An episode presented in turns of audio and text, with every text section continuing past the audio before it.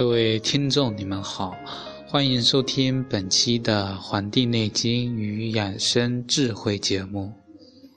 今天呀，要跟大家来谈一谈这个女性啊痛经的问题。为什么要谈这个问题呢？因为有很多听众啊，特别是女性的，反映这个问题的情况比较多。那么，在我们中医认为啊，这个诱发痛经的原因是多方面的，凡这个劳伤风冷、寒宫保中、气滞血瘀、淤血内阻，还有肝肾虚衰、气血不足的这些情况啊，都可以导致这个痛经的产生。痛经啊，其实是一种。病变的外在表现。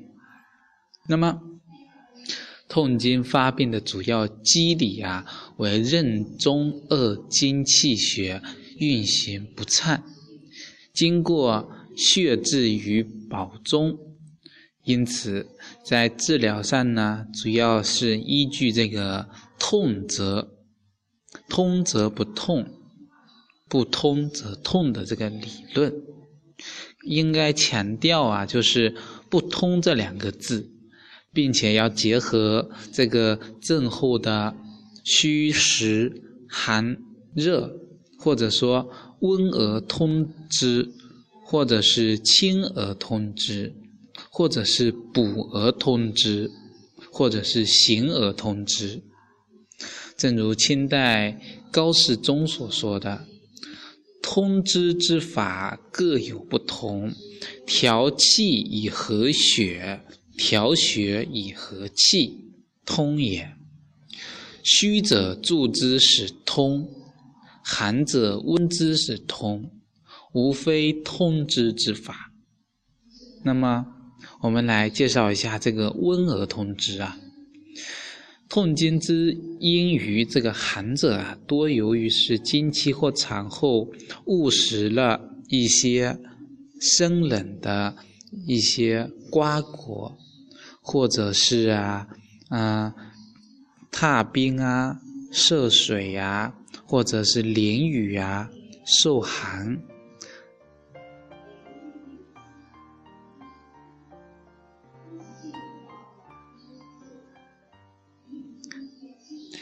还有啊，比如像这个受到了风寒，这是一种情况。那么这些情况呢，都会导致这个瘀症的这个出现啊。这么寒症啊，就容易凝固，凝固就瘀滞不通，不能畅行。那么就堵住了我们的这个冲任之脉。不通则痛嘛，像这个《素问举痛论篇》就讲到了这个经脉流行不止，环周不休，寒气入经而积滞积迟啊，这个气而不行，克于脉外则血少，克于脉中则气不通，故猝然而痛。这个类型的经痛啊，临床比较常见。疼痛呢，一般多较这个剧烈，表现为经前或经期绞痛、冷痛、拧痛这些特征，且这个痛处不移呀，不喜按揉，得热则舒，遇寒加剧。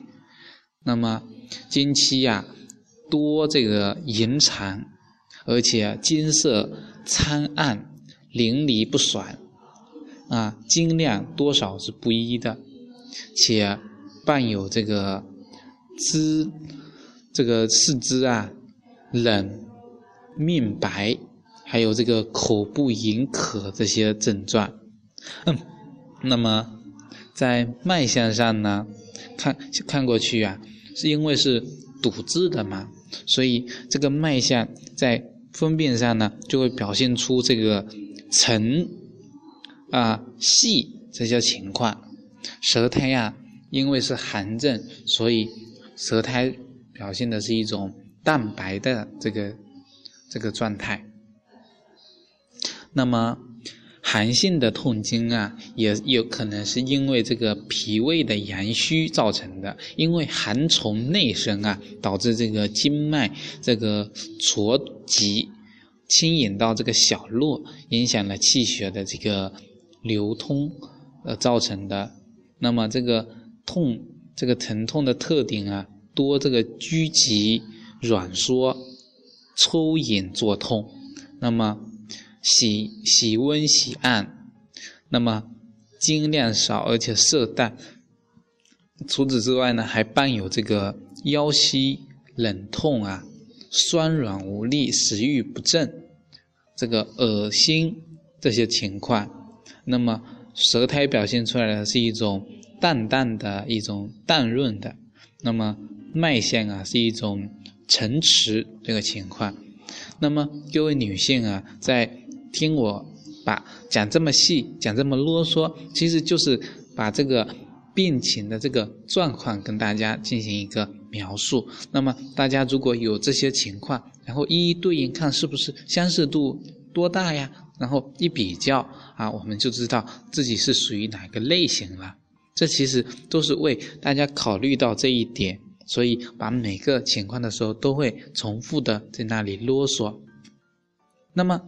治疗大法呀，总是以这个温通为原则的，但前者啊是属于实的，实实在在的这种虚。那么这个常用的这个少府逐鱼汤，或者说是温经汤为主，这叫温化淤血；或者呢是属虚的脾胃嘛，脾胃虚，那么都基本上是用这个理中汤。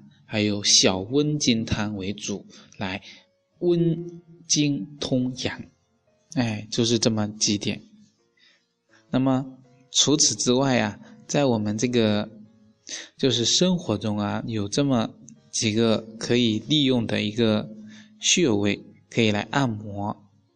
比如说这个这个叫叫阴陵泉。啊，这个这个艾灸我们的这个阴陵泉啊，可以治疗这个虚寒的这个导致的经痛。那么阴陵泉啊，是足太阴脾经之合穴，是五行属水的。这个位置啊，是在这个胫骨后缘和排肠肌之间，比目肌起点上面。那么用这个按摩这个位置啊，可以通过。啊，顺时针方向揉按两分钟，再点按半分钟，能够以起到胀酸胀这个程度为宜，那么能够起到调节月经不调啊、妇科疾病的这个疗效。那么刚才讲到的是这个，这个叫虚寒所导致的不通，那么。第二个，我们要讲到清而通之啊。清，我们就知道这个产生的原因不是虚，而是这个热。那么热症所导致的经痛，为什么不用啊寒之而用清之呢？那么因为这个清，这个热症所导致的啊，主要是因为肝气郁化，淤久变热了，瘀化为热，血热气实。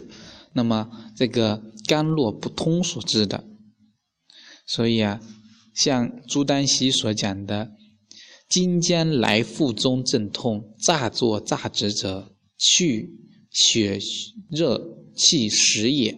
那么这个腹痛一般较为比较强烈，表现出啊这个经前跟经后的这个胀痛的这个情况。那么或坠痛，或者是胀痛，这个月经周期缩短，而且表现出量多、色紫有块，那么小腹紧张、手不可按，或有发热心烦、口渴湿冷、精神烦躁，这个舌红苔黄，这个脉象啊，因为是热症，所以是行数这个比较快。那么，若经有这个湿热下注啊，则可并见这个小便是赤赤色的，带下黄浊这个情况。那么，治以呀清热凉血这个通经之法。我们一般在临床上是使用这个叫丹子逍遥散，或者是鹿九汁清热调经汤加减。大家可以把这些嗯，其这个状况以及这个药啊相互对应起来。那么，如果经夹这个湿热的情况呢，那那么就要配伍一些用苦寒燥湿之品。临床上有因湿热内阻气血运行不通而导致的这个情况，所以治疗啊就要以这个清热烦这个烦湿为主，配以这个滋阴凉血化瘀的味道，所以多用这个叫龙胆泻肝汤，还有是这个八正散加减。那么热症啊。经痛啊，也有因为是肝肾阳阴虚所导致的，叫水不寒木，相火不长，那么就是相火迎上了，那么肝络不能这个调达而形成的。那么临床表现为腹痛不拒、腰酸膝软、头晕耳鸣。神疲无力、多梦易怒等肝肾亏虚的情况，哎，这些情况其主要表现就是肝肾的亏虚，那么所才外在表现为这个痛经。那么在这个原则上啊，多以这个也是清通为法的，但是不能以这个苦寒心燥的物品啊来，因为这个苦寒的这个药啊。它容易伤害我们的这个阴，反而不能滋阴了。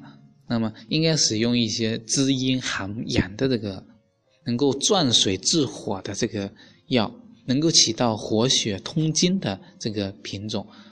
所以啊，大多是啊针对的是肝肾，所以起到的是要用六味地黄丸和麦味地黄丸加减。嗯，大之前有人问我，就是这个。六味地黄丸啊，跟这个之前的还有一味药，它们之间是治阳虚啊，治阴虚。这个六味地黄丸啊，它其实起到的就是一种能够滋阴、以这个运阳的这个作用的。那么除了这个之前的清耳通知啊，还有这个叫行耳通知。这个行耳通知呢，它主要啊是由于这个。气滞血瘀导致的，不不通了，这个所以要把它给行动起来。这个情况啊，其实是一种实实在在的症状。那么在治疗当中啊，主要是要打通它。那么打通啊，就包括行气导滞、活血消瘀这两个方面。行气与血呢，是如影随形的。气滞啊，血就滞了；血瘀啊，气就瘀了。那么，这个气滞血瘀啊，是经痛发生的主要机理啊。在临床上表现为这个经前或经期啊，剧烈的这个腹痛，而且呀，小腹啊是巨暗的。那么今后啊，血块排出啊，就能够得到缓解。那么还表现出啊。紫黑色的这个血块，以及像这个心情的这个郁意，或者是情绪紧张，舌质是表现正常或暗的，这个脉象呢呈现出沉、咸、细、涩这样几种情况。那么一般这个胀胜于痛啊，腹之会有这种舒服的感觉。那么经之啊，能够看出这个乳邪作战者多胜于这个气滞啊。女性的这个气滞啊，总是会影响到这个乳腺的这方面的这个情况，所以一基本基本上有气滞的这个女性啊，多生气易怒的这个女性啊，得这个乳腺方面的疾病就特别多。啊，严重的就是像乳腺增生、乳腺癌这种发展。那么，在这个《医中经鉴》这本书里面就提到了说，凡经来腹痛，若因气滞血者，则多胀满；因血滞气者，则多疼痛。偏于这个气滞啊者啊，就应该调气定痛，多用这个叫柴胡疏肝散、合金莲子散这两个加减。